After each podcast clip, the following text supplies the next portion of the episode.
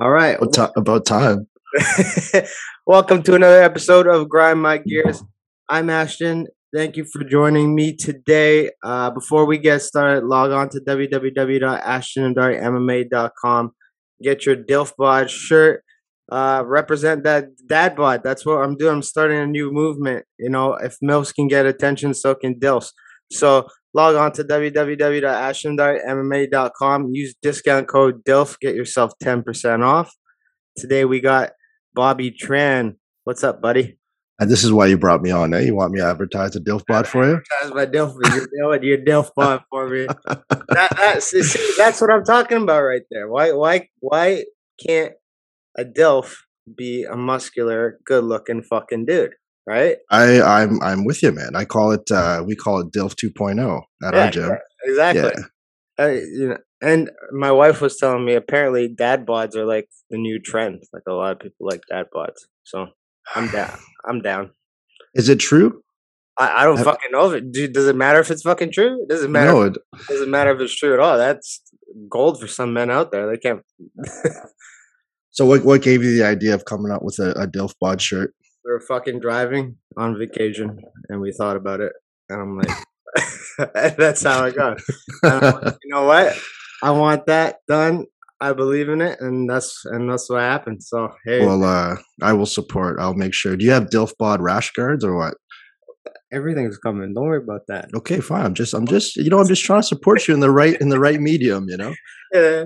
How's everything going on your end? Every, everything's good, man. Everything is really really good. Um, despite you know all the obstacles that we have to jump through every single week. That's what I Um, was. I wanted to get to that first because I mean, Toronto's one thing, and and uh, for those people who don't know, Bobby has an amazing business out in Windsor, Ontario. Uh, one of, if not the best fitness facilities in Windsor.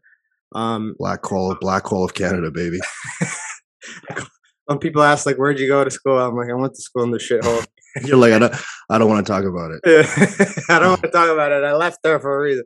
No, but great people, great place to to to be. Um, but how has it been with all this stuff going on in terms of the gym, running your business, just being able to keep things afloat? Because I know it's a lot different from the GTA and and the Yeah. bigger city. Uh, being in a smaller city, how has things been during this time? I, I, I think you guys definitely got the uh, the short end of the stick much more than we did, just being so overpopulated over there in Toronto. Um, but to be honest, it, it's been nothing but good for our business, and I know, you know, maybe that's surprising for a lot of people to hear. Yeah. And for you know, for a lot of small businesses and and local businesses, it's been really really tough. Yeah. Um, but for us uh, personally, it gave us some opportunities to like refine what we were doing. You know, I think this was almost like a gut check for a lot of businesses to see, you know, what we have is it good enough to last or is it strong enough to to withstand this like shitstorm that we've been dealing with over the last 2 years. Um and so this uh this latest obstacle of of vaccine passports and I don't really want to, you know, get into the politics of everything, but I want to do that. you know it's it's just another it's just another obstacle that we have to deal with you know and we've been jumping through loophole to loophole since this whole thing started. So um it's like it's just another day man. Like now it's almost like we expect it. You get like this like three four week grace period and um you're just waiting for like what's the next thing you know Yeah, when times Like, like they're getting normal, you're like, what? What? Wait, this. well yeah you're just it's it's almost it's almost too normal Yeah. you know it's like we're we're in lockdown for so long and actually like you just sending me uh, a zoom invite gives me some like ptsd because of how how much we had to use zoom in Yeah. the last two years and and you know the last little bit i haven't i haven't touched zoom Yeah. i had to like re-download zoom on my on my laptop because i haven't used it for so long. But it seemed like for for a bit there like life was completely online. Life was remote. I literally talked with people trained people through the computer screen. Um and that was normal for for a long time. Then once things started to to let up a little bit and we were able to get back into the gym setting it was like what's the next big thing? Is it another lockdown is it you know distancing in my gym can i have five people in my gym working out at a time. And, I did at one point, at one point, there was a rule where the music had to be um, at a certain at a certain decibel. That's so stupid. So, it's so stupid. It doesn't. Yeah. So, so can you? I want you to imagine like I want you to imagine like walking into a gym, right? And this like we've got six thousand square feet at our at our place, so it's not the biggest gym, but it's not like a small studio either. Yeah. Um, and it's like it's like when you go into an arena that's not full. You know, you go to like a concert or something, and like the the seats are still empty. You're like, where the fuck is everybody? You know, and it's the same feeling when you go into a gym, and especially I feel for like gyms like GoodLife or you know the those gyms because you walk into this massive empty space, yeah, and there's like five people working out, and now the music has to be set at a at a level where like I can hear you talking over the music to prevent us from spitting in each other's faces. It's crazy, man. So the energy, you just have to figure out how to like how did still you stir up. Yeah. How did you find the uh, online training? Because I have my opinions on online training. Like I value it as a tool. I think it's sure. great because I I was heavily using it um, I think we were out of lockdown in Toronto in July, August last year. So yeah. that's when I had my Achilles surgery. So I was very limited mobility wise. Yep. I can only do some of my clients that were close to me because I couldn't drive, right? So I would have yeah. to Uber. But I was using it very much in that time. Pretty much I would sit there on the freaking computer training people for four hours in the morning yeah. in a row and my my biggest issue with the online training and training people through Zoom and that kind of the new thing that came out of all this was that you really lose the the human touch. Like yeah. And and I personally like you know how difficult it is if someone's just pick a simple movement like a squat. They're doing a squat and I'm like, no, no, turn to the side. No, no, move, move turn, turn, turn your screen up. Yeah, tilt it. That there you go, perfect. Do your squat. Yeah. Like that kills the whole vibe of the whole workout and any flow that you have. So how did you how did you find it as a tool? Uh, did you find um, it? I, I probably like sim- similar um, obstacles as you. You know, trying to be more technical and and you obviously don't have your tactile cues anymore because that's taken away from you, right? But the good thing about it is, you know, it's kind of like when you lose your vision, all of your other senses become heightened, right? So on on Zoom online coaching, I don't have the ability to put people in the positions that I want them to be in. So if someone is um, more of a tactile learner, not an auditory learner or a visual learner, you have to be really good with your other skills as a coach. Yeah. Now, obviously, you know, Zoom wasn't made for training people, right? And in like a one-on-one setting, it's it's okay. Um, it's not ideal by any means, but it's okay. Yeah. Now imagine you put like 20 30 people, 20 yeah. people, 30 people, five people on a screen, you know, and now you have five different screens that you're trying to tell everyone like, okay, you know, Joan, turn your screen this way. Mitch, your screen's too close. And you've got some people who are like standing in front of their screen and you've got another screen where the dogs kick their camera over and it's like a black screen and you're like yeah yeah you, you've got you've got the people who don't like to be on on video so they only tune in when like you call them out. Yeah. um so i mean it's not ideal by any means and like i said zoom was never it was never made to be uh, a 1 to 50 person audience you know and then you get like the lag time and you're trying to play music and people have their their screens on at the same time you're getting a clash of all these sounds. Um yeah it was it was not fun but i will say that just the whole idea of online training was something that our business never really touched before the pandemic, right? So now it's like I would say it's like 30% of our business, you know. So I have the members at our gym, I have our personal training clients or whatever that we do in the physical space, but a good 30% of our business now is completely online. So we still do remote training for people who might be working out from home. Um, maybe they have a gym you know, where they're at, but they don't have a coach. So we still do a lot of programming remotely with people all over the world, which is, you know, something that we would have never thought of doing beforehand. We kind of had to learn as as we went. Yeah. Like I've talked to a lot of gym owners too during this time. And I think the ones that came out of the, the ones that came out of this were the ones that were able to pivot, so to speak. And when I say pivot, I don't mean like change their whole business model and and you know, leave the type of fitness or type of exercise brand they were doing before, but just say, okay, this is the circumstances we're dealt with right now. How can I still make money and how can I still keep everything going?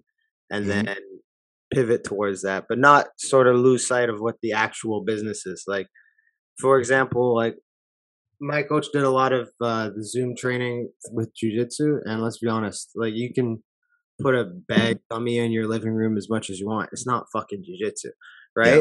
But I mean, he did a good job at just still being making that interest, and I'm sure it's physically exhausting too on the instructors and the teachers and the business owner because um, having to deal with all that uh, back and forth, especially like you were saying, like with it's hard to instruct 100 people at one time. It's hard to instruct yeah. 20 people at one time. It's easy to instruct 20 people at one time when they're all there and you can physically attend to them. Yeah. So taxing on the instructor as well. And so, I mean, it's not a ideal fitness setting, but I mean, the best people who made it out of this are the ones that adjusted to it. And I mean, like you said, it's become a part of your guys' revenue stream, and that's the same same thing with with my business. It wasn't a focal point of of business, and now it has become one because, like, um, I started getting clients from all over Canada doing Zoom stuff just based yeah. on referrals and, and and that kind of thing. But I wasn't even thinking about like, you know, I was there was no part of my business plan that said, "Oh, you're going to be training."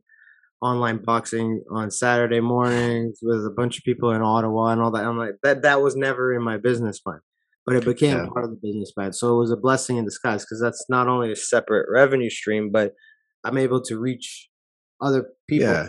and where I I couldn't do it before. I mean, and I so, think I think people people try to pick one or the other when in reality, like you can do a hybrid of both.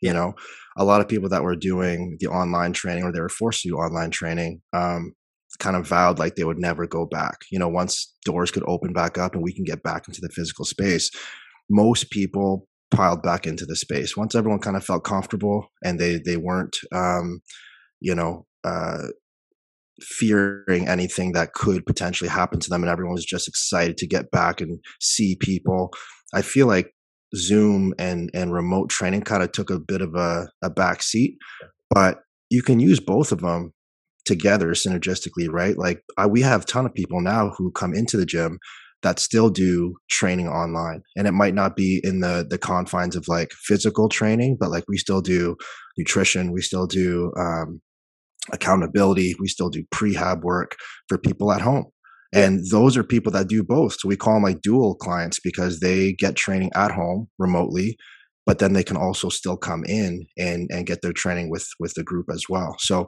it's not a matter of like you have to pick one or the other. It doesn't have to be an extreme. Like you might do a jujitsu lesson, you know, on the mats in person, but you might have a one-on-one client that just wants to work on like an armbar from home you yeah. know, and you have five or six different drills that you can drill with them at home. You don't necessarily need another body there. It helps, but if this kid just wants some extra reps, like that's something that you can do. Yeah. The one thing I found about um, martial arts training, specifically boxing and kickboxing, and teaching it online is when I'm in person and I'm holding pads, um, I don't, I can, I can see the technique and mm-hmm. I can feel it, but I don't get to see it from a third person point of view. Whereas yeah. um, when I'm at the third person point of view, I can actually see small details a lot better. I mean, obviously, depending on the position of the stupid camera and all that shit, but uh, if I can see technical details a little bit better, so I find my ability to instruct has improved in that sense because of the third person view. So it's almost like you know when you sit down uh, on like a Saturday night and watch like the the Wilder fight or whatever. Yep. And you're like, ooh, that's poor defense. Like, yeah, holding pads for that person, I wouldn't be able to technically yep. tell all the time. Yep. Except now I'm looking at it from a different vision, and I yeah.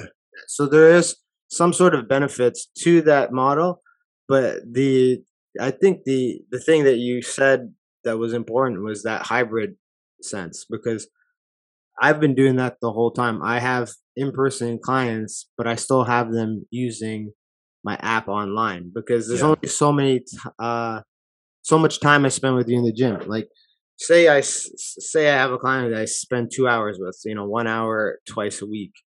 That's not enough time to reach most of their goals, and mm-hmm. a lot of the goals have to be uh, done almost on your own. Accountability, so to speak. You have to do it on your own. However, some people still need that guidance and that ability to to reach out to a coach whenever they need to, or be able to see their programs or have those things made up.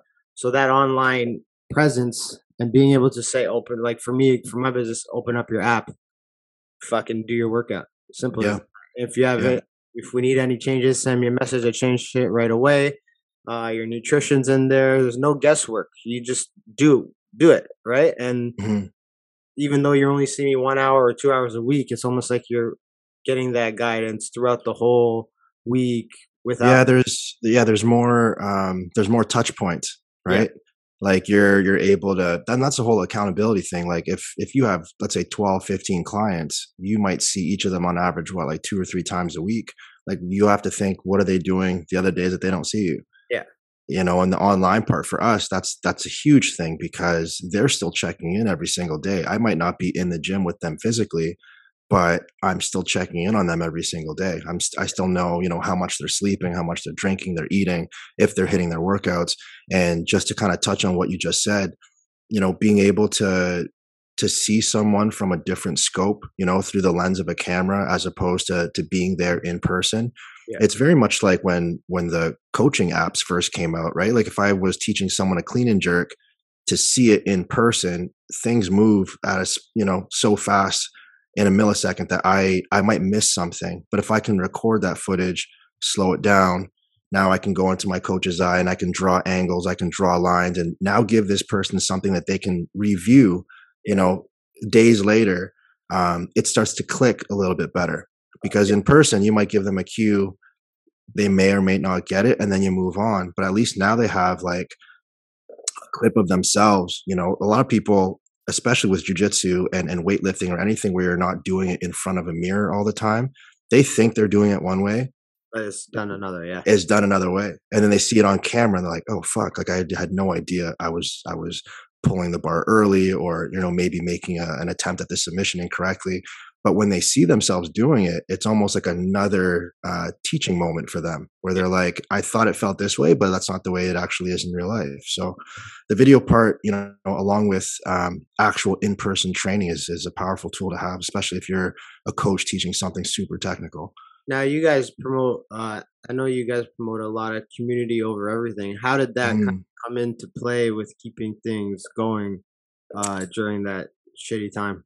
Man that was I, would say that was like the bread and butter you know like we put so much emphasis back into our members and and back into supporting local that you could close our doors and we're still running shit behind the scenes you know and we have luckily for me blessed to have a, a community that would back us no matter what would happen. Um it's crazy like to think that out of the last two years the number of months that as a gym we were actually able to stay open um, should have technically crushed any small business, especially gyms. Yeah. And for the most part, in in our city anyway, like most gyms are still standing, man. Which goes to show you that the membership um, for a small micro gym or a studio can be a really powerful thing compared to something like a big, you know, franchise gym. Yeah. So you know, just kind of struggling yeah. right now. The big box gyms are struggling right now. I'll get into that after, but continue. Sorry, go ahead. Yeah, it's just you know, for for us, it's just kind of fostering that connection with our members, uh, making sure they're taken care of, and people understand. You know, they see the news, they know what's going on. It's yeah. not like gyms are choosing to close our doors. It's not like gyms are, are choosing to temperature check you when you come in or distance you, you know, five feet away from your friend or turn the music down so you're not spitting in each other's faces. We're not choosing that. And people know that. Like those are just the cards that we've been dealt. And we play the game based on, you know, trying to make sure that our members win. And as long as I think gyms kind of put that at the forefront of whatever they're doing, they're going to be fine. Like things might have to change. You might have to change the way that you you program. You might have to change the way that your services run or how people, you know, something simple as enter and exit your building. But as long as your priority is always going to be your members, they'll feel that and you're going to be fine. Yeah. It's the people that like that try to cut corners. You know, like some of these gyms, as soon as we went into lockdown, they like let some of their coaches go to try and preserve money, save money, you know, make sure that rent is paid. Um, and I get that. But to me, it's like that's just not trusting in your system. It's not trusting in your community, and you're you're kind of pulling the plug on on a lot of the people that have supported you when all this stuff wasn't around. So yeah, man, as long as you're you're always kind of betting on your community and you're always investing in them, and no matter what the circumstance is, that's you know we we haven't really felt too much um, backlash other than just changing our processes every three months. You know, which is which is annoying, but I mean it has to be done, right? So yeah, keep you guys to keep everything flowing. Yeah. Like like you were saying before with the big box, like I've seen it here in the big city. A lot of people, like you said, they like I'm gonna call out now. I don't give a fuck. Fucking GoodLife and those those those those gyms. They yeah. were the ones that automatically started laying people off, putting people on leave. Um, like they're struggling right now, and it, it to me, I almost don't give a fuck because it almost especially in the bigger cities. It will. It should apply in Windsor too. It'll drive people to the real businesses like yours and uh, you know some of my coaches and some of they're seeing influx and more uh, more people anyway because people don't want to deal with some of the bullshit of that corporate side of fitness like um, GoodLife has isn't like those big box gyms are in a weird position where some of them like for i'll take GoodLife for an example they've taken the big government loan. They've yeah. basically taken the bailout money right? So eh, in for lack of a better term they're at the government's whim like whatever they say they have to do because sure. they they owe the government a lot of fucking money because they took out a big loan. So whether you know with the the past and everything that's going on whether you support it or not people don't want to deal with that. They don't want to have to sh- show papers or maybe they they had a friend that they worked out who who who no longer is eligible to go there and they don't want to go go there anymore because especially because places like that have to heavily enforce it especially in the bigger cities. Mm-hmm. uh, they're and I have friends who who actually work for that company, and they're telling me they're losing members upon members by the day. Um, yeah, and you know, as in the being in the fitness industry, it makes me sad because I know like when you lose some of that business, some of those people aren't going to go back to exercising, and they're going to fall down the rabbit hole and get and go obese. But then there's the other side of me who knows the kind of business that those big box kind of run, and it doesn't really help everybody. Uh, so it to me it's like whatever. That's just mm more clientele available for the people who are actually going to help these people right? Who are yeah. actually going to coach them and give them a space where they can actually thrive on. So it's a give and take but at the same time it's it's fucking weird how we're in a, a, a quote quote health crisis but the places that take care of your health have been ostracized and and and put down and beat down to the point where like some of them have closed. And then the ones that are still open are barely hanging on for the most part. And you know having to jump through hoops just to make people healthy. It, it's it's a weird fucking time in that sense where the thing that would probably keep you healthy and safe is the thing that they're keeping you away from. And yeah. I, I i i just I have a t- I can't verbalize how fucking frustrating and annoying it is because it's a it's it's a simple formula, but it's like they choose to ignore it. You know what I mean? Yeah, I mean, um, much of what's been going on the last two years, I think it's hard to make sense of all of it when you look at the big picture, right? Like if if health is at the forefront, why are we closing things that make us healthy? Like that's a pretty um, easy statement to make. I, I, think when you get down that rabbit hole, there's um, there's obviously a lot of different routes that we can take with it. But it's political. It's it's all politically driven. Um, yeah. my point being is like we're two years into it. It shouldn't be. You know what makes me laugh? Remember remember when this first happened? They were like, guys, just two weeks to flatten the curve, man. Just uh, no, two weeks turns to two. And what Probably when I not- when I hear that now, when I hear that that phrase two weeks to flatten the curve, I think back and I'm like, man, how are we so naive? How are we so stupid? Yeah. Um, you know, and and now I think of of how uh, life has been impacted, you know, since that day. I still dude, I still remember we made um a parody video at our gym about the coronavirus and this was like maybe like 3 weeks before we all got shut down. Yeah. And um the news was was broadcasting most of what was happening over in China. And like now, when we think of coronavirus, I, I don't even link it to China anymore. But when this thing first happened, it was like the only thing you could think of, right? You're like, oh, shit's going batshit crazy over in China, and this thing is spreading like wildfire. We never thought that it would make it here on our doorstep. So I remember at the gym with a couple of friends, um, we made a parody video of it, and and like three weeks later it was like getting closer and closer and closer.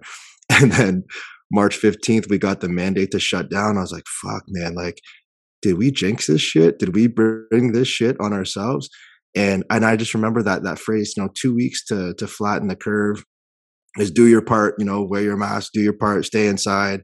And uh, that was like that little blip in in everyone's lifeline it, it was such a odd time you know like we were ordering groceries to the house and then like wiping down our broccoli before eating it and shit you know we did that. We did that once, and my wife, uh, the second time I brought them in, she's like, I was, "I'm not fucking doing that." Actually, that was dude weeks- remember remember how scared people were of other people like Oh, yeah. you'd see people drive up to your doorstep they'd, they'd leave the box like 10 feet away from your door Yep. fucking throw a rock at your window and you see them I scoot know- back into their I don't know if Windsor's like that, but people are still fucking paranoid. Yeah, I see people wearing 17 different things on their face, uh, goggles Yeah. because they don't want fucking coronavirus to get in their eyes, gloves. no now I, i'd say now it's it's definitely more more lax now like there was there was a point where i remember you know being you know stuck inside and and not seeing some of your friends and seeing your family for so long and then you see them for the first time and you're like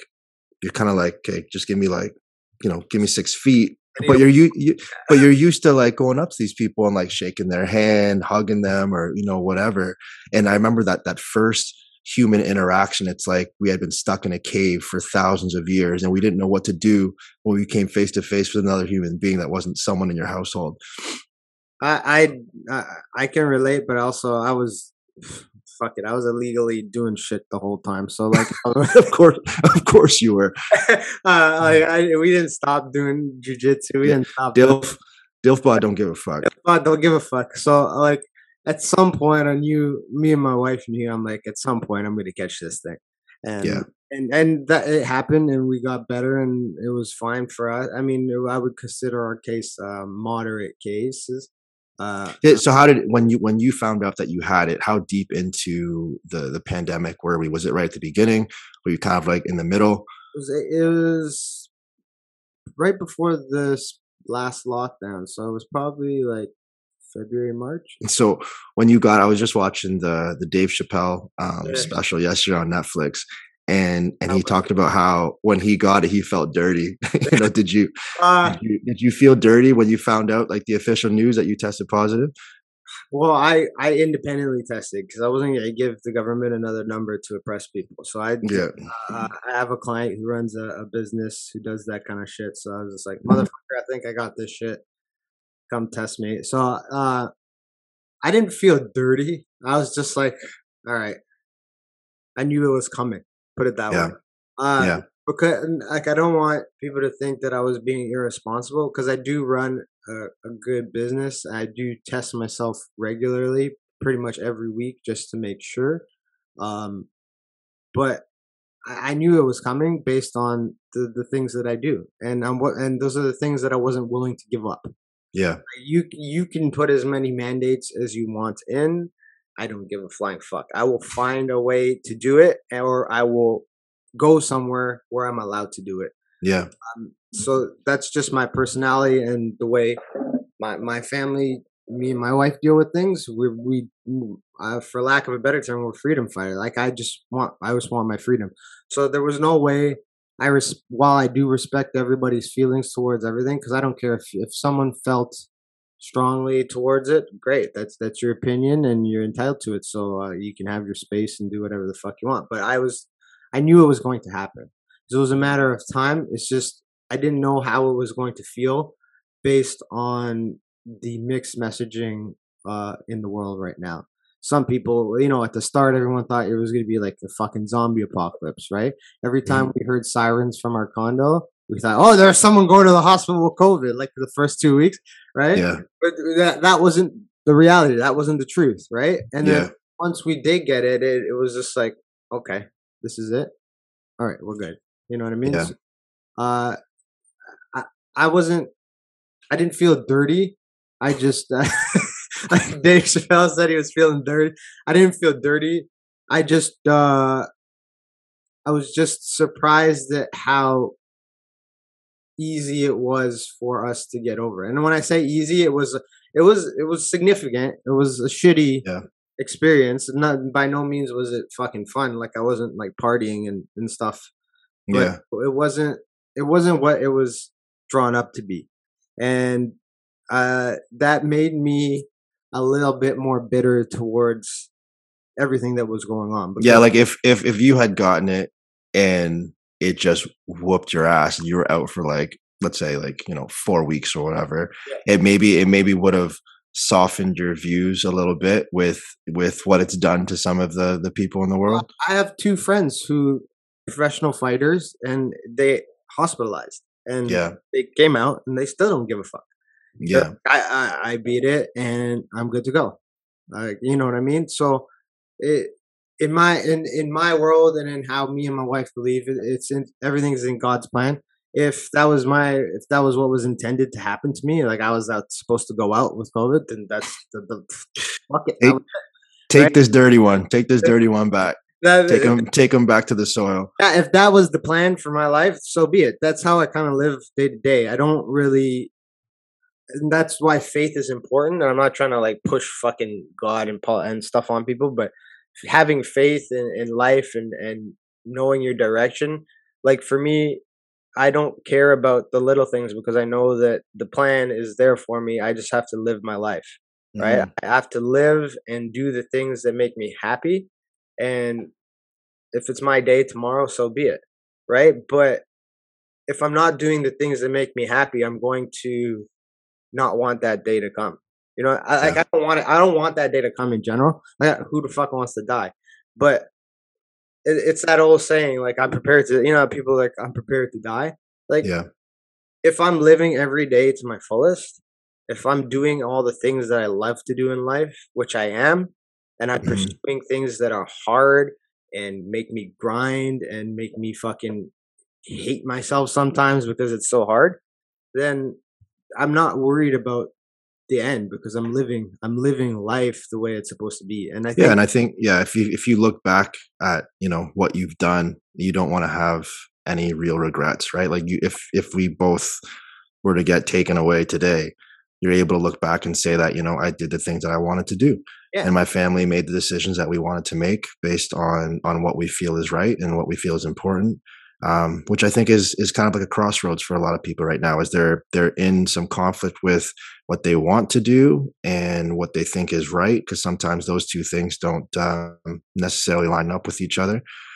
But and I was like, I was telling my coach this uh, the other day because we were we were just after we roll and stuff, we sit on the mats and talk. You know, when you're getting your endorphin high, and I and I was telling him like people think that because I'm doing well right now, and I'm doing well, and I ain't gonna lie about it. I never lie about doing well because I it took work to get here.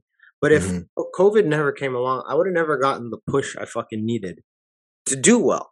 Mm-hmm. Before I was kind of coasting. I had my business, I had things going, but you know, I was still making money in other areas and I didn't need to change anything.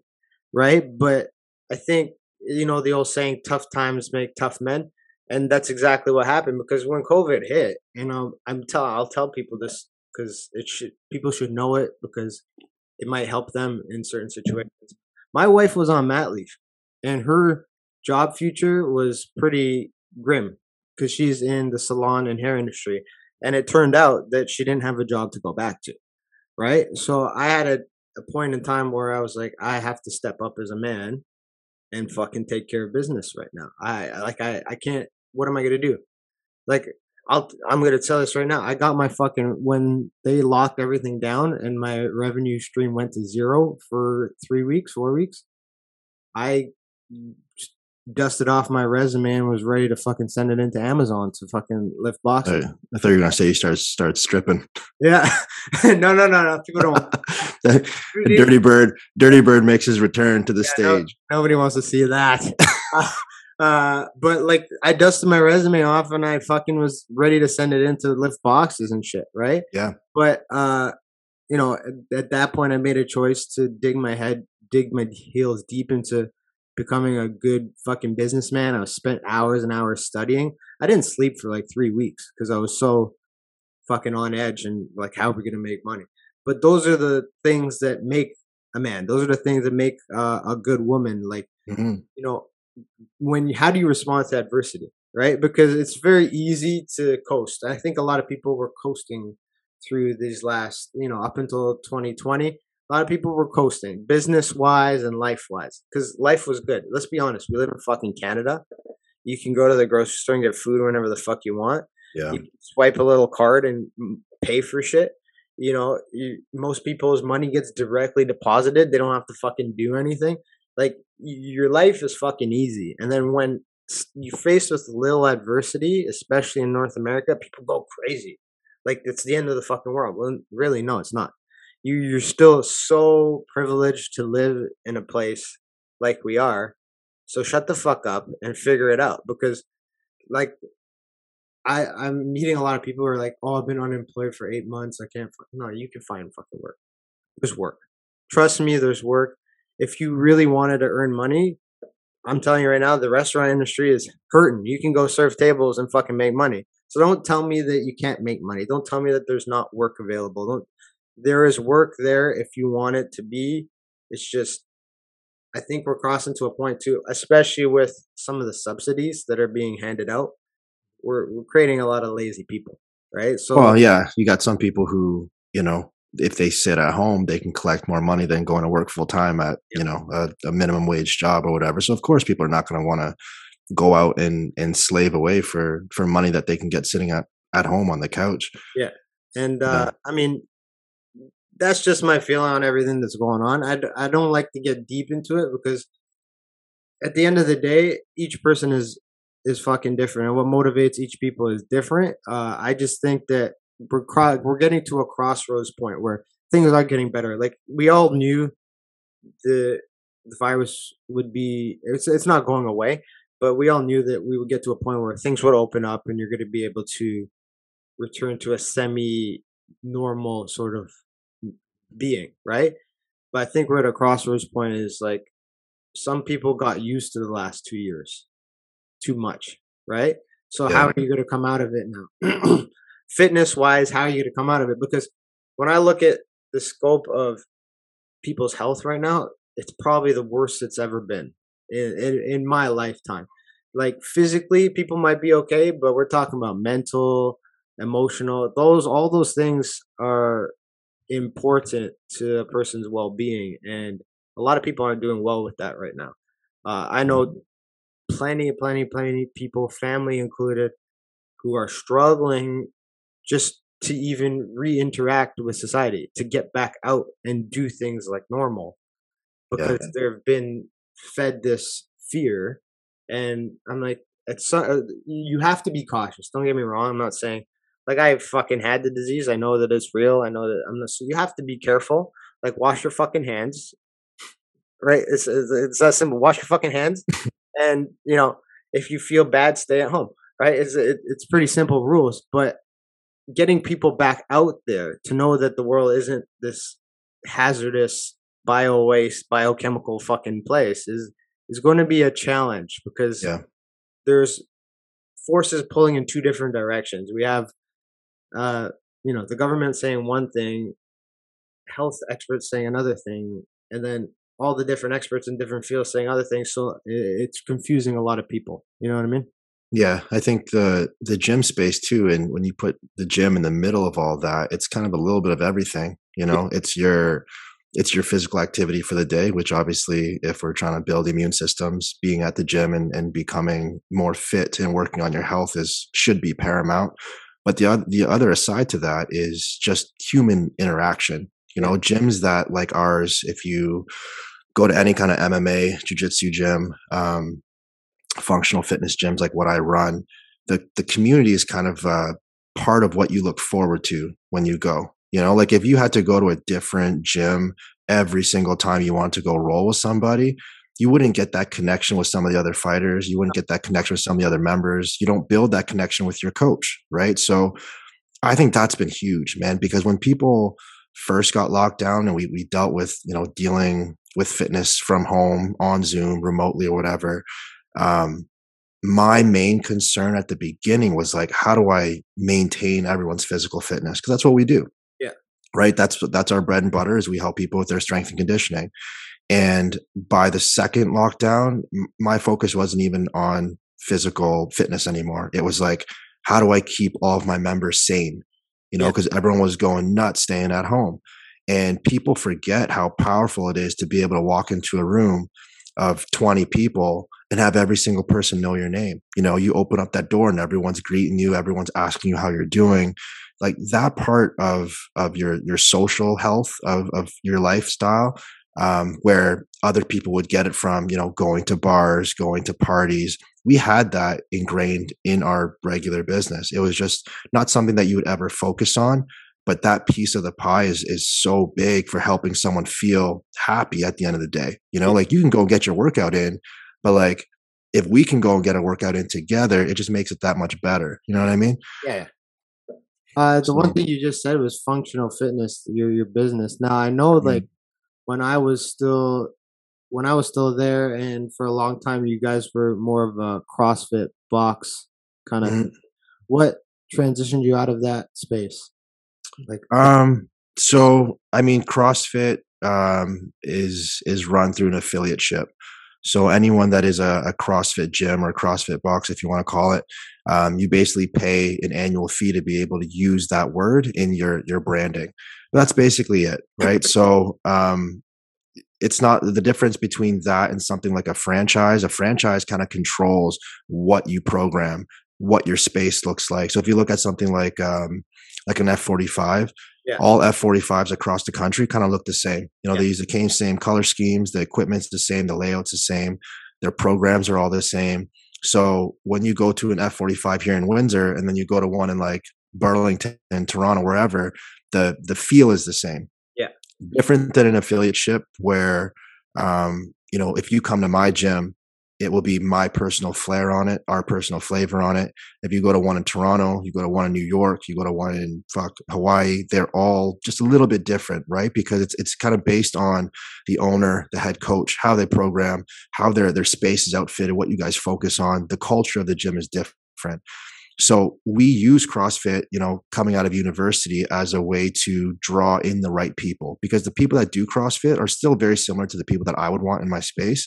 Yeah. Um, but after all the years of of doing it, there are obviously some things that you know I agree with, and there were a lot of things that I disagreed with. And part of um, the push that I needed to to drop the affiliate was like I was just kind of tired of explaining that you know we're not a bad CrossFit gym. Yeah, yeah, CrossFit's not bad for you. There are bad CrossFit gyms. There are good CrossFit gyms, but I just got tired of that conversation, man. I got tired of people saying, you know, I don't want to get hurt.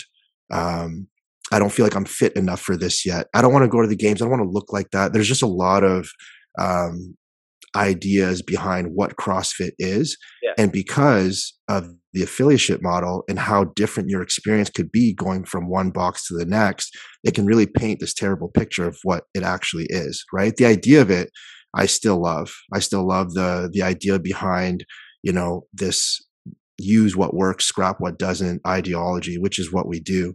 Yeah. Um, I just now apply to CrossFit itself. You know, I, I use what I like from CrossFit and we scrap what I don't like. And we had built such a strong community of people that, you know, a lot of them hadn't done CrossFit before. So only knew CrossFit based on what we do at our gym. But what they didn't realize is like that's our personal flair on what we think strength and conditioning is. So when we dropped the affiliate ship, man, like that was probably one of the best decisions I could have made for our business, especially during a pandemic, super high risk time. Yeah. Um, my personal um, ventures into a lot of this stuff is like wherever the crowd's going, I just turn around and go the opposite way. Yeah. You know, so probably not the smartest idea to completely. Oh, but that's individuality. That was that's what separates you from other people. It's it's uh, yeah. You don't. Uh, it's easy to mush your business into what everyone else is doing, and that's what a lot of people do. Like when yeah. MMA was taking off, everyone wanted a fucking MMA gym, right? Mm-hmm. But so they just started a fucking MMA gym, and we put MMA workouts together. It's it's, it's, it's the same concept, but what really sets people apart, what sets your business apart, and sets mine and a lot of other people is we don't follow the crowd. We don't just do what the trend is and what's, but and I think, like you said, I had a bad vision of CrossFit from before. Not mm-hmm. like I respect the athletes. I love the uh, the athletes that go into it and the amount of work and it's a great thing. Like my my head strength and conditioning coach, he's a big CrossFit advocate, and we had to sit down and talk to me about it one day because I was shitting on it too much. Yeah.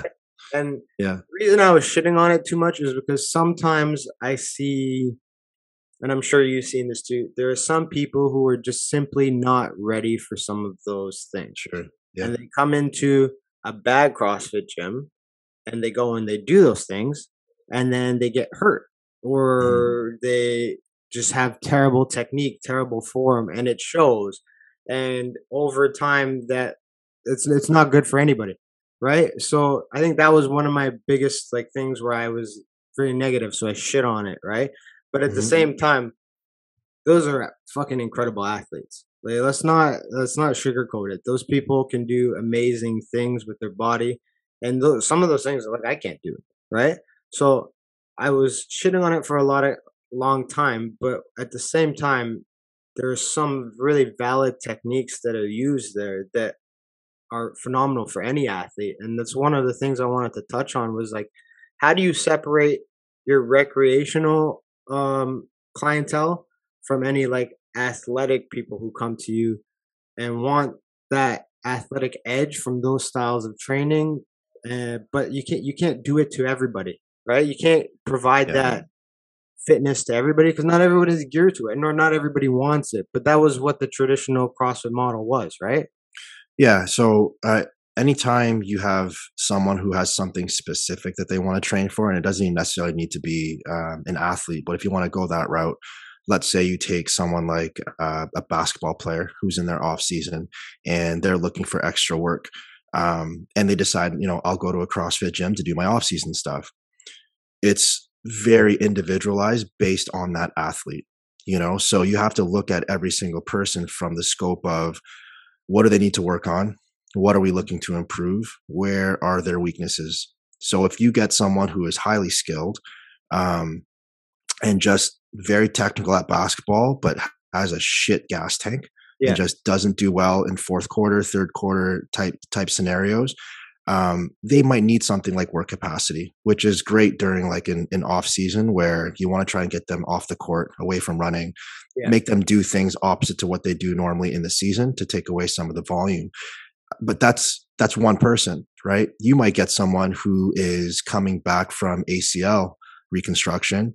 Yeah. Um, and they need a prehab program. So to throw them into a general population based program that's CrossFit, would be idiotic. You know, you, are you're, you're putting that person in harm's way, and you're not going to rehab that person the way that you're supposed to. Does that What's happen that? a lot though? Does that happen a lot? Where like in the traditional CrossFit space, where someone say they did come back from an injury, they're functional, like they've recovered, their yeah. their their general rehab is done, but then they get lumped into that that space. Does that happen quite frequently? I mean, I I can't speak on um, gym, you know my, my, gym obviously doesn't do it that way. I, I, can't speak on how other CrossFit gyms do it, but you have to remember too. Like I started at the university from a sports and, and recreational sport training level, right? Like I started training athletes, so I, I know the difference between training someone who just is general population. They just want to increase their their health and they want to you know decrease some of the blood markers like um, you know resting heart rate they want to increase their stamina whatever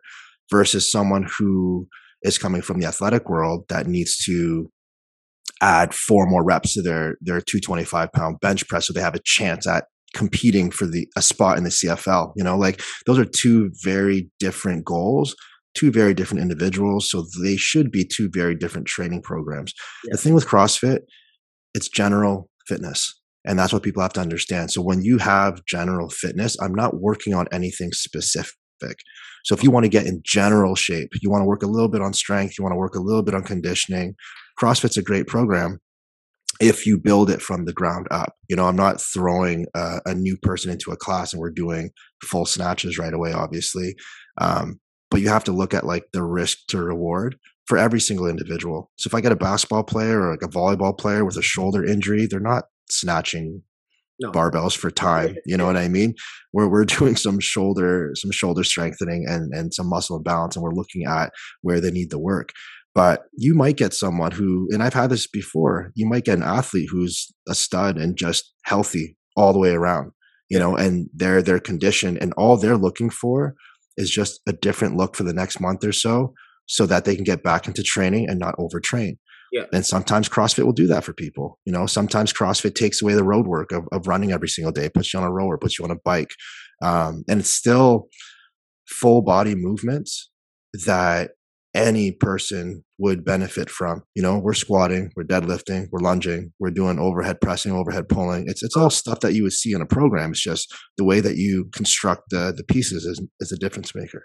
Well, those are the fundamentals, in my opinion. Like I mm. always kind of like when I get somebody new, I tell them that they'll tell me all this list of goals and shit that they want, and I'm like, okay, that's nice. We're gonna get them, but in order to get them, you need to know how to squat, you need to know how to deadlift, and you need to know how to press weight. There's three fundamental things. Like you can't do flying Superman, clapping, spinning fucking push-ups if that's what you want to do, and you, if you can't press 20 pound dumbbells, right? It, it's as simple as that. So I mean the beauty of CrossFit is I I see the value that it introduces these fundamental lifts to people that traditionally if they went to a gym on their own they probably wouldn't do. Because let's be honest when someone goes and works out at their own on their own side they they're not going to the squat rack as the first thing right? Because it's hard it's technical and if you do it right your legs feel like shit after and people don't want that right yeah and i'm and i'm going to play devil's advocate a little, bit because I, I think that that mentality is um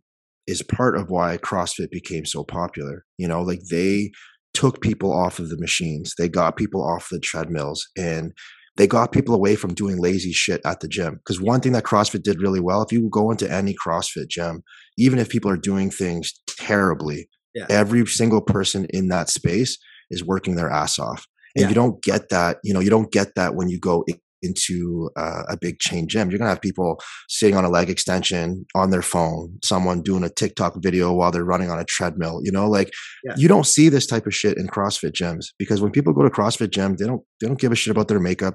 They don't give a shit about if their outfit is matching. People just go there to work hard, and I and I think that part of of the intensity of CrossFit made it really popular because it taught people to work hard again and it didn't bias like male to female. It doesn't give a shit who you are. We've got females at our gym that are stronger than males. Oh, of course. 100. We've got we've got people from, you know, what you would consider like an elderly population who would whoop some of the high school kids, some of the university college kids. Yeah. So what what I loved about it is it, it kind of brought people together and there was really no no boundaries, no constructs behind the kind of fitness that we were chasing.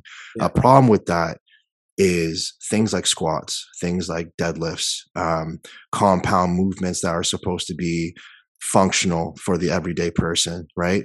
Some people took that and they ran so fucking far with it that it negated a lot of good things that came out of yeah. bodybuilding, good things that came out of isolation exercise, good things that came out of um, machine based work.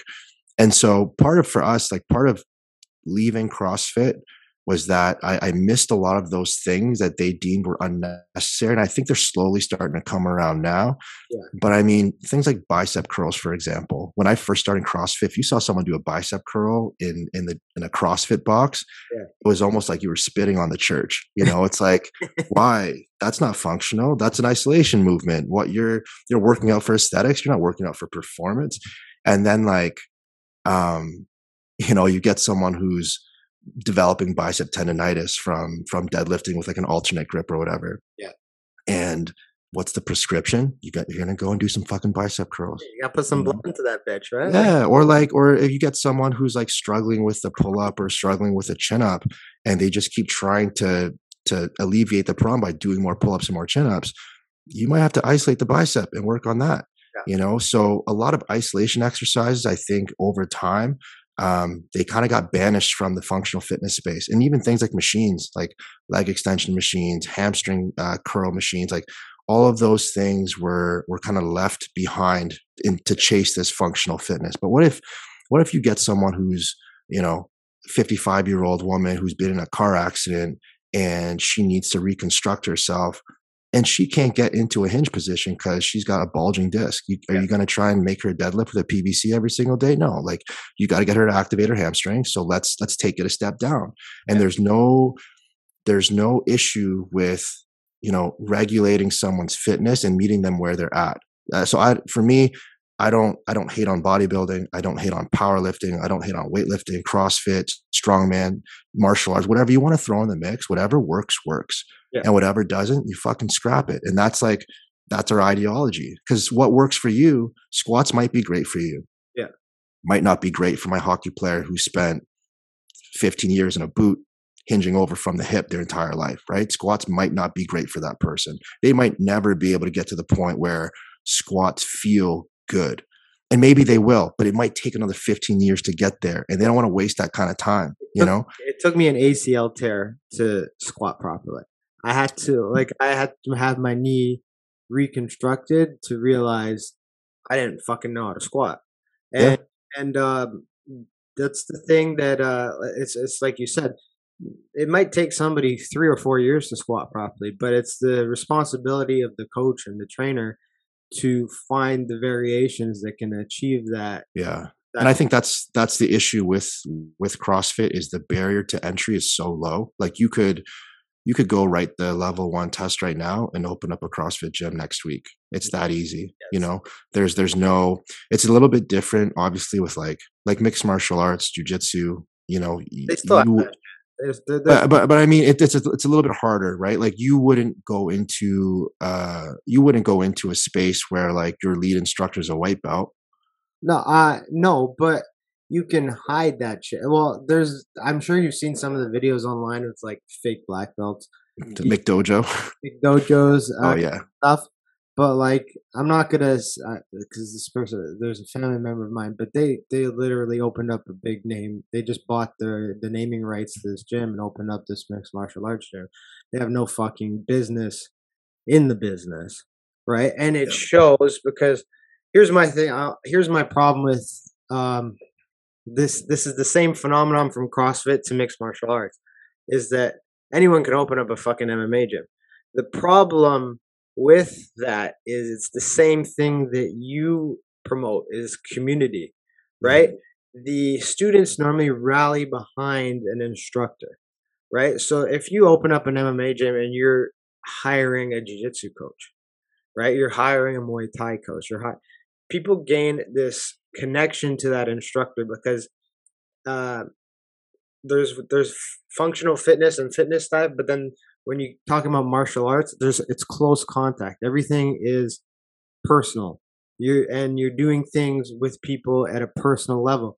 So that when that instructor is teaching you, sometimes sometimes they're getting on the floor, this jujitsu, and showing you the them yourself. Sometimes you're spending hours learning one fucking technique because it's that difficult and so you're getting that and that instructor will stay after class so it's a little different than like you know functional fitness or weightlifting gyms where you know class is over you might ask a question when you go to a martial arts gym class is over as long as the instructor doesn't have to go leave right away they'll yeah. stay another fucking hour and teach yeah. right? That's just the way it is. So if you're opening up a MMA gym or a jiu-jitsu gym and you have no experience and you're hiring out all these people, these people are building these connections with these instructors. So if that instructor finally decides, hey, I'm I'm I'm done with here. I'm going to go get my real value and I'm going to open up my own. But people are going to going to go. They're going to mm-hmm. leave, and then you're stuck with this constant turnaround.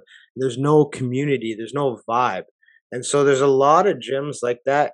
Not just in Canada, in the U.S., probably all over the world, where people just open them up because it's just that the, the barrier to entry is very easy. You can just fucking Mhm. open up an MMA gym and put in MMA on it, and then hire people. Right? It's just it's it's that simple but you'd never really get that true community because everything varies based on that instructor. And so what I see, especially in the city here, with people who have done that, is their gyms are not successful over time because they're highly dependent on experts wanting to work for them.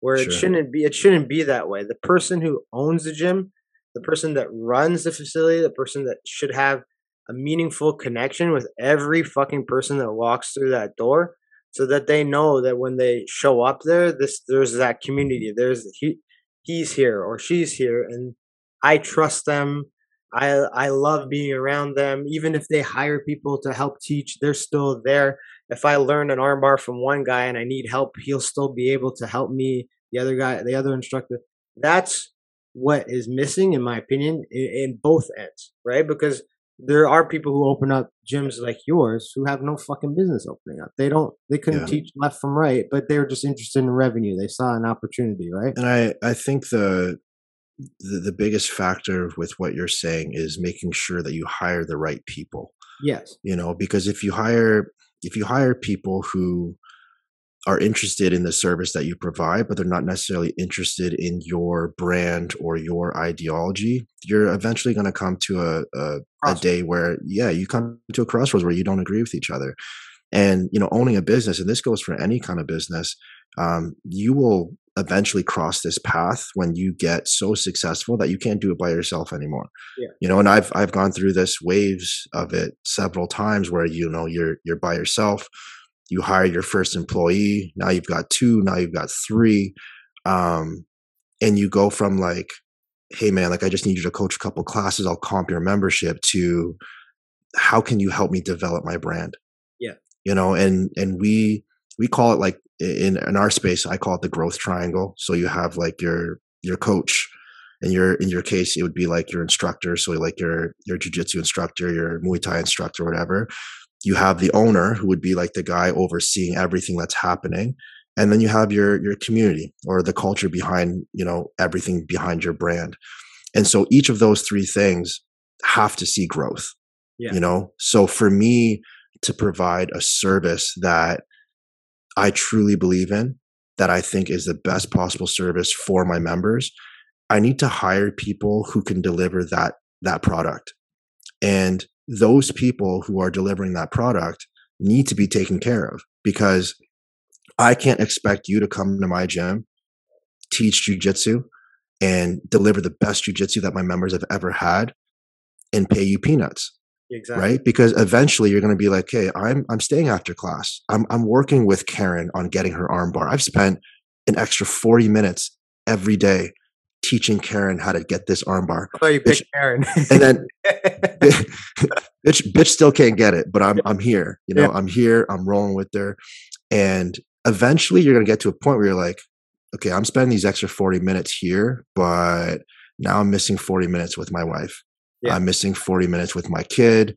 It's not putting food on the table. I'm actually spending more gas to get here. And you get into this conflict of like you take this person's passion but you're not rewarding it with some kind of monetary reward. And although it sounds terrible like people need to eat man. Like and i say this all the time i you can't you can't run a business on passion alone. Like your business needs to be able to make money.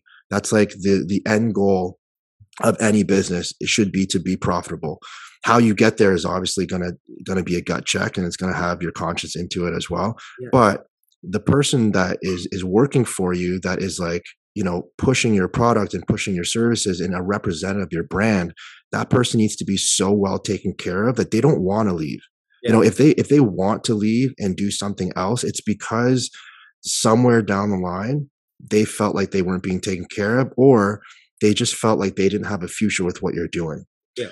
Um, and then it goes back to the the community, right? Like the community can always tell when there's some there's a rift in in, in or someone's rocking the boat. You know, um, they'll go through waves, and we've gone through this, you know, from experience several times of like where you have a staff and then the staff changes up. You know, maybe you let go of a coach, maybe you hire someone else on, maybe you change the way that you do things, but the community should always be reaping the benefit of that that relationship between the coach and and the owner. Yeah. Um, and that's how you keep things going. That's how you keep everybody happy right? If a coach is getting paid well they're going to have an outstanding service.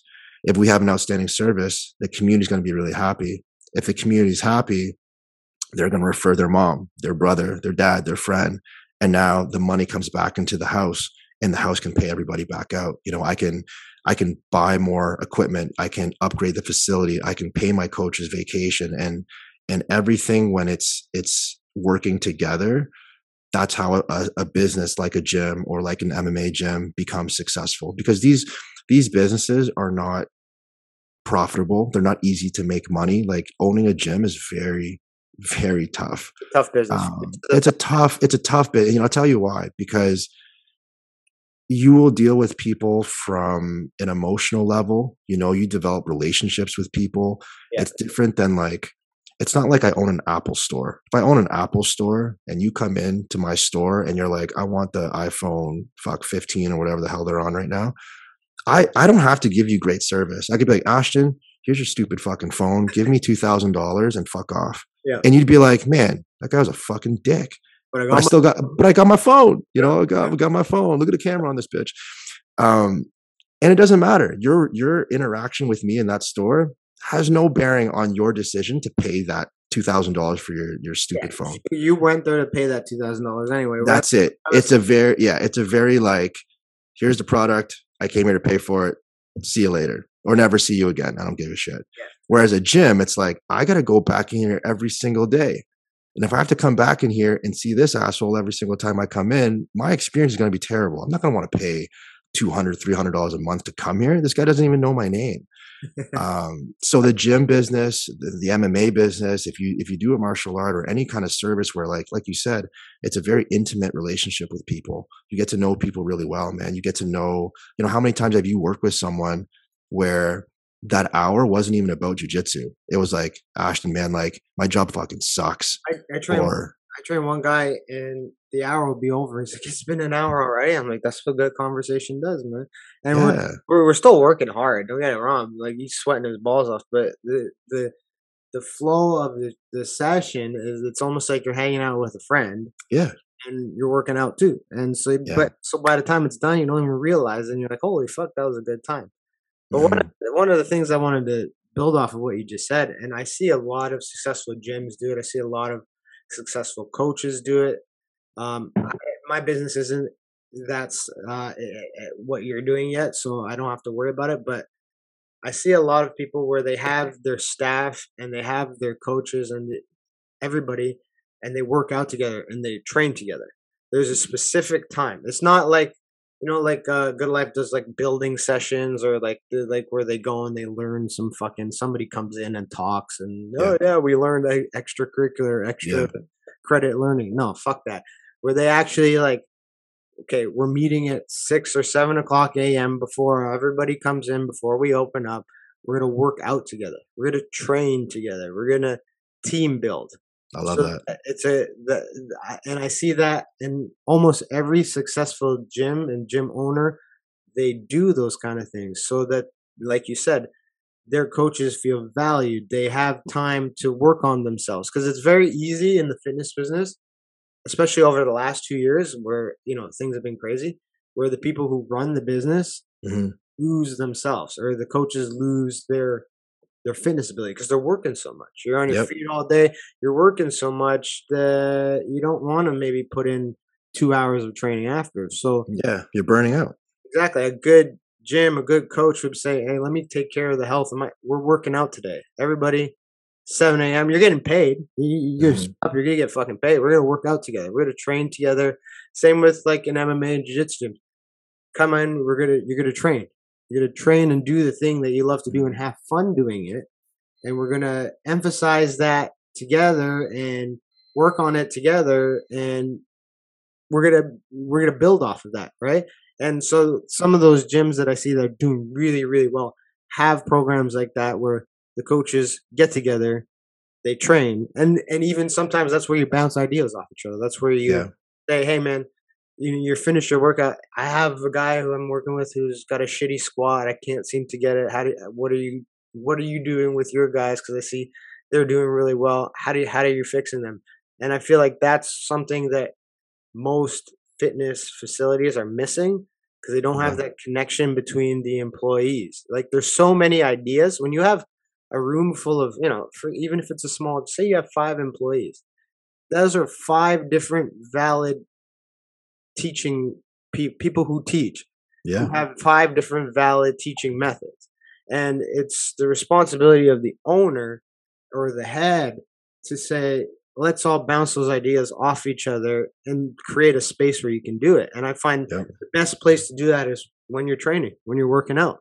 And because that like for example like if you get a bunch of guys who are teaching to just roll someone's gonna land something and be like how the fuck did you do that Mhm. Let me- show you then all of a sudden it becomes a theme in the gym and the students love it and all the instructors know how to teach it so it doesn't matter who's teaching class that that same technique goes and then a gym becomes known for their fucking rubber guard or whatever the fuck it is or you know Mhm. what I mean? Uh, so I think that's a super important thing that I really hope more businesses take into account, even big box businesses, because all they do right now is okay. Our staff is going to do an extra credit day where we're going to have someone come in and talk. No, let build a workout, build something where your your staff is coming in and training together and doing the Mhm. thing that you're supposed to do, fitness, right? Do it together, and you're going to see a ton of growth. I mean, I, I see it in our city. I don't know how it goes out there, but I see it in the big city where the best gyms are doing that.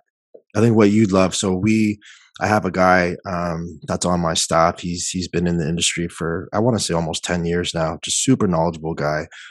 Um, any seminar or workshop that's out there, he's probably done it. So he's just like this this sponge for for knowledge. And it's like you said, you know, you put five people into a room; those are five different learning opportunities, five different brains, five different ways of thinking. Um, and recently, what we've been doing is having him um, just do presentations, you know, once or twice every month, and he teaches people. So he, we get our staff together. He'll go over a topic. It could be like hypertrophy. It could be uh, one that he did recently was um, women's training during on and off cycle and things like that. Um, so that's a really great teaching tool to a expose some of your knowledgeable coaches. It also gives some education to the rest of your staff, but it makes them come together Yeah. right? And you get everybody on the same page. So someone may have thought one thing and now you can you can come together network and and and decide as a team what our best answer would be so that i'm going to use karen again but karen doesn't come in learn the armbar from you one way come in the next day and learn the armbar totally different from me and we can we can all be on the same page. But what you'd like was what we started doing recently is actually um dusted off the old uh uh, Guy and and we've been going to jujitsu together as as a coaching staff. And so these guys have never done it before. You know, they didn't even know what the hell a gi was. They didn't know what the difference between gi, no gi is. And uh, we've just started, uh, I say over the last two weeks, going to jujitsu classes together. Now it's branching off into like, okay, let's go do kickboxing together. But man, it's a lot of fun. It's just like Yeah. doing something totally out of the comfort zone, learning something together as as a team um and you should you should see these guys like they they're on such a high when they come back to the gym after going to some of these classes and They're enthusiastic, right? And Um, yeah it's just yeah it's just there's there's there is um an excitement kind of in the air you know when like even if i'm choking one of them out you know they they come back and they're like oh my god like, that was fucking awesome uh and and them getting to learn that choke or like learn how to escape that choke is it's just so refreshing for someone who's never done something like this before. And obviously like you know like uh, mma and and any kind of martial art it's it's super raw you know it's it's very very visceral. Um, the the feeling you get when you tap somebody out or, or you get tapped out you're like fuck like that, that shit can get so real. Yeah. and it's a different it's a different high. It's a different than like a runner's high or hitting a weight that you've never hit before but it all kind of goes into the same category it, it, like elevates and piques your interest for training yeah um, it makes you want to come back and it makes you want to learn more and it's even better when you have a group of people who who want to learn the same thing. So right now, that's what we've been doing. It's it's been fucking awesome, man. I've actually uh, contacted uh, Steve, reached out back to Steve. He's still doing it, yeah. um, and we've been going out and, and learning from him. Yeah, but it, it, the, the same thing happened to me maybe like three weeks ago. I just I didn't I showed up to jiu-jitsu class and I didn't intend to teach, but like well while my professor was showing his technique, I was like hey, prof, I do the same thing, but I also do this little spin, this other move on it that gets me into this maybe even better position. And he's mm-hmm. like, he's like, come show me. So I showed him. Next thing you know, the whole class was based around the technique that I was showing. Yeah. And then I was, I w- I wasn't teaching it, but like people were asking me questions. Well, what about this? And I'm like, this, you do this. And it it expanded upon what he was doing. And at the end of class, he was like, "Thank you for that. That was a great detail. That mm-hmm. was a great spin on it." And people ended up liking your your move more, right? Because it was more functional to what they were aiming to do, and yeah. and uh, that would never have happened if he ran an operation where you couldn't say, "Hey, hey, hey, professor, can, right. can I uh, interject and add a little spin on it?" right? Obviously, if you're a white belt, he'll say fucking no because you don't know what the fuck you're talking about. Because mm-hmm. we, we, saw some shit on YouTube. You're like, hey, but mm-hmm. but as an advanced student, somebody who's been there for forever and you know fighting at a professional level and you know brown belt in jiu-jitsu, he's like, no problem, no problem, come show me. And what I ended up doing, it was ended up giving people a bigger technique, something that they can use not beyond what he was showing, but adding on more to it. And if you have a community where you can't do that, where people are nervous to do that, or they just don't care enough. To, like the only, the only reason I brought it up was to share it. Yeah. Because, like uh, I could have just kept it to myself. Like, ah, this is my secret technique. No, it's, it's not a fucking secret technique. But I could have just kept it to myself. But the reason I brought it up and put my hand up and asked to share it was because I know that it would help everybody else out. But I'm comfortable in that environment I'm comfortable with the people. I'm comfortable with the coaches and, and teaching other people where I'm able to open up and just say, hey, here's another spin on it. And he's not an ignorant asshole and says, oh, no, no, no, we're going to do it my way. Because there are coaches like that, mm-hmm. right? But those are the co- those are the gyms you don't want to be at, regardless of what discipline you're learning. You don't want to be at a gym where somebody has an input to make things better or another spin on it and you shut it down because yeah, it's not your way, right? That's when your ego starts to get into the way of people actually learning, right? Yeah, yeah, yeah. So before we head out, because I know you got to get to gym to coach some people. What's Workhorse Radio uh, like? Tell everybody what that is. I know that that's something you started, and uh, what is that, and and how can people listen to that? No. So Workhorse Radio is our our version of our podcast that we started. I would say um, I don't know, maybe three or four months ago. Yeah. This is something that I've been wanting to do for probably two years, three years, maybe. And I just, it's kind of like our podcast. It just gets pushed on the back burner over and over and over again, but eventually got it done. Um, I, I think we're on episode nine right now. And it, it's honestly, I had no idea what direction I wanted to go uh, with this thing. I, I, knew that I wanted to reflect on some fitness topics, but it's a little bit more than that. We'll talk about fitness. We'll talk about, you know, me raising my kid.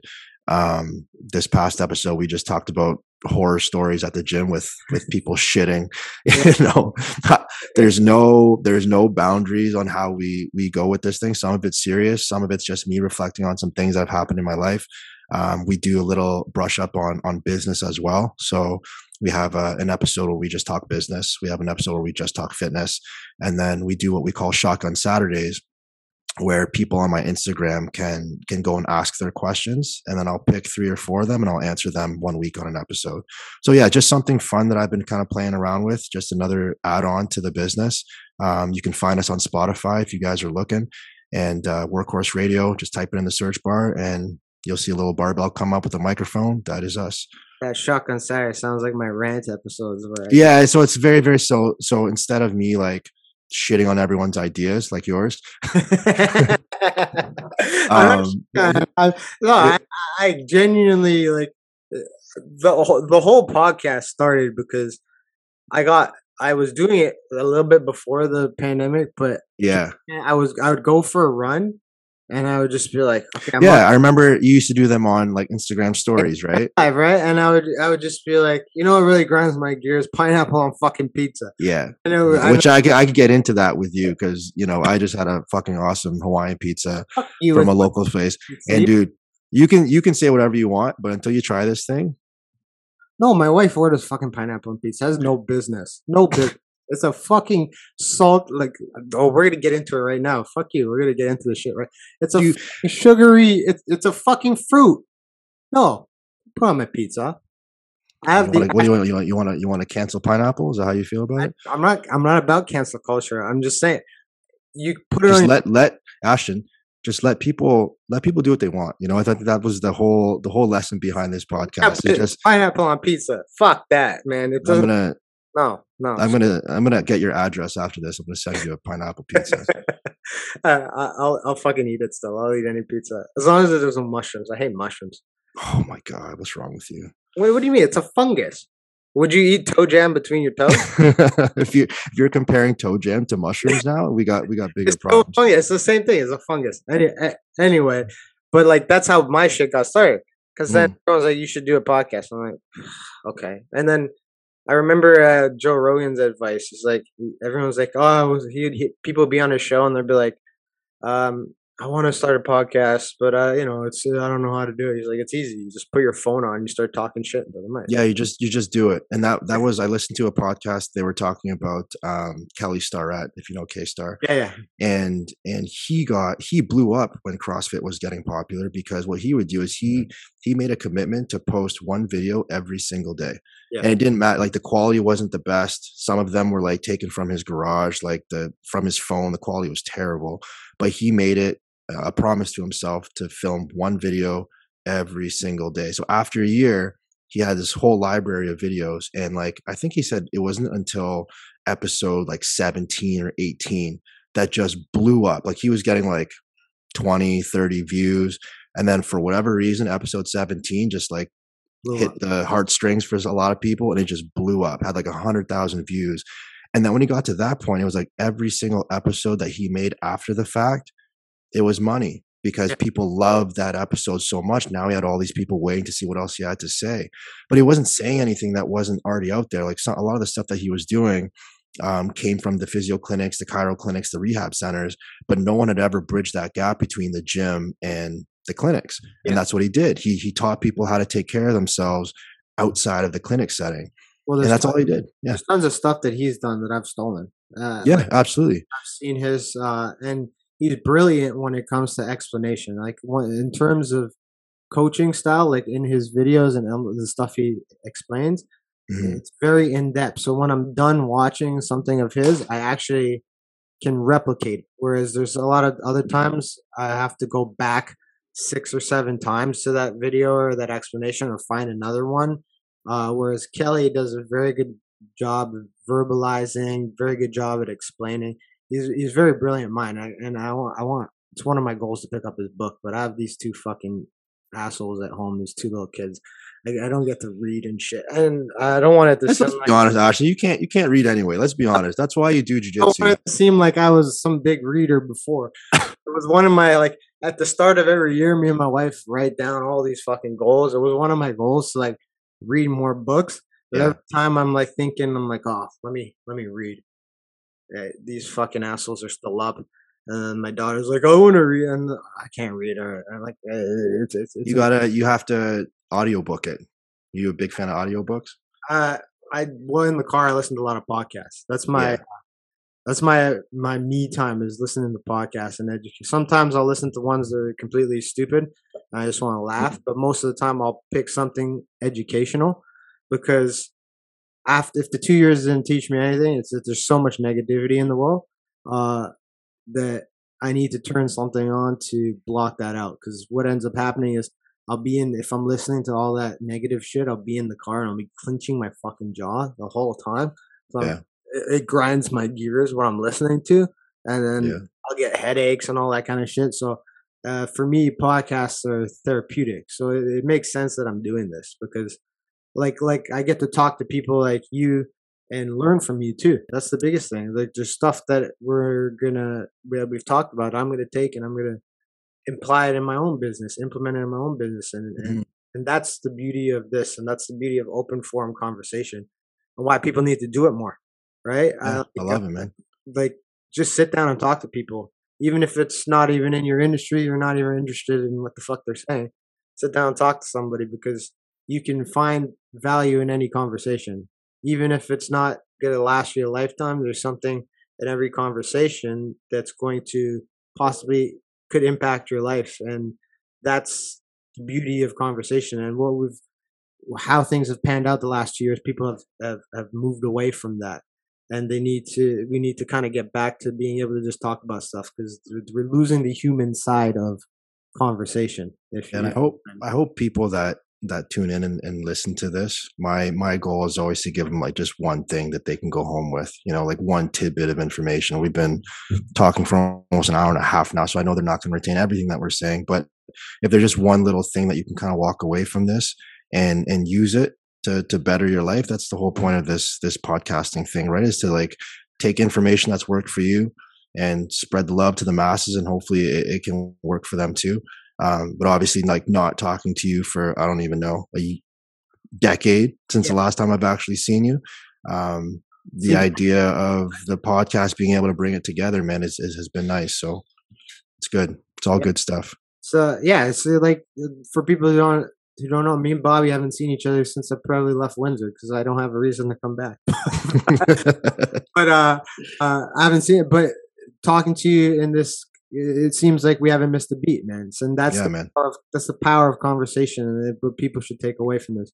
But before I go, tell everybody where they can reach you, where if they're in Windsor or if they need a, an online coach, where they can get you, where they can find your information. Yep, everything that we do uh, branches from Instagram. That thing's like attached to my hip. So if you, you guys ever want to find us, DM us. Um, Workhorse Fitness Co. is the handle.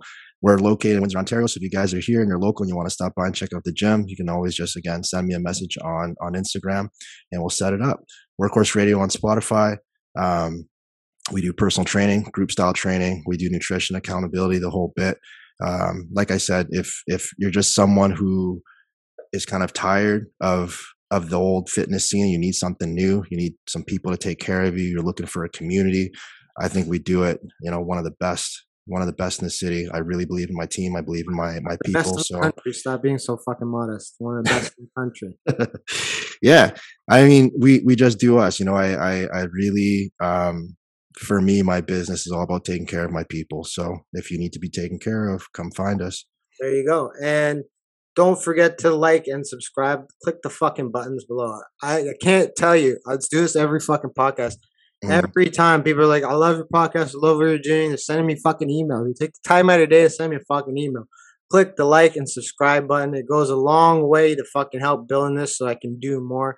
Stop being a dickhead. Like, share, subscribe, and that's gonna help me do more shit, fuckers. Anyway, uh i'm gonna you. like i'm gonna like our own podcast that's what i'm gonna do when this thing comes out subscribe, motherfucker. uh, also, fuck the Steelers. Uh, Well, you know what? You know what, Ashton? I, I we went an hour and thirty six minutes, and that didn't come up one time. And I thought, okay, there's, we, we, you, you won't eat pineapples, but you drink out of that dirty mug. yeah. Anyway, wish your team the best. You know, did you guys win this week? We're playing tonight. I'm, You I'm, playing tonight? I'm, I'm cutting a family event short so I can get my ass back home. Who you guys play tonight? we play the Indianapolis Colts, so we should smash those fools. Easy win. Easy win. I'm, I'm creating a little culture in my house here. We sit like 16 weeks of the year. We or is it 17 weeks now? We sit and watch fucking football. I just want you to know that what what you guys did to the Lions was just distasteful. Well, it happened again yesterday. Fuck. I know. I saw. Was It's it from 56 yards out? We, we hurt them so bad with that kick. This time it happened again, the less kick, and the coach was crying in the press conference. Yeah, I saw, man. I All right. All right. Dirty. Th- Thank you, everybody, for joining us. Tune in next time. Remember, like, subscribe, share. Don't be an asshole. Uh, thank you for joining, and uh, peace out. Let me just. You, Ashton. Hey everybody, thank you for watching. Please do me a favor, click the like below, share on YouTube, share on Instagram, share on Facebook, spread the word so I can keep creating more content for you and keep providing you with a great podcast experience. Peace out.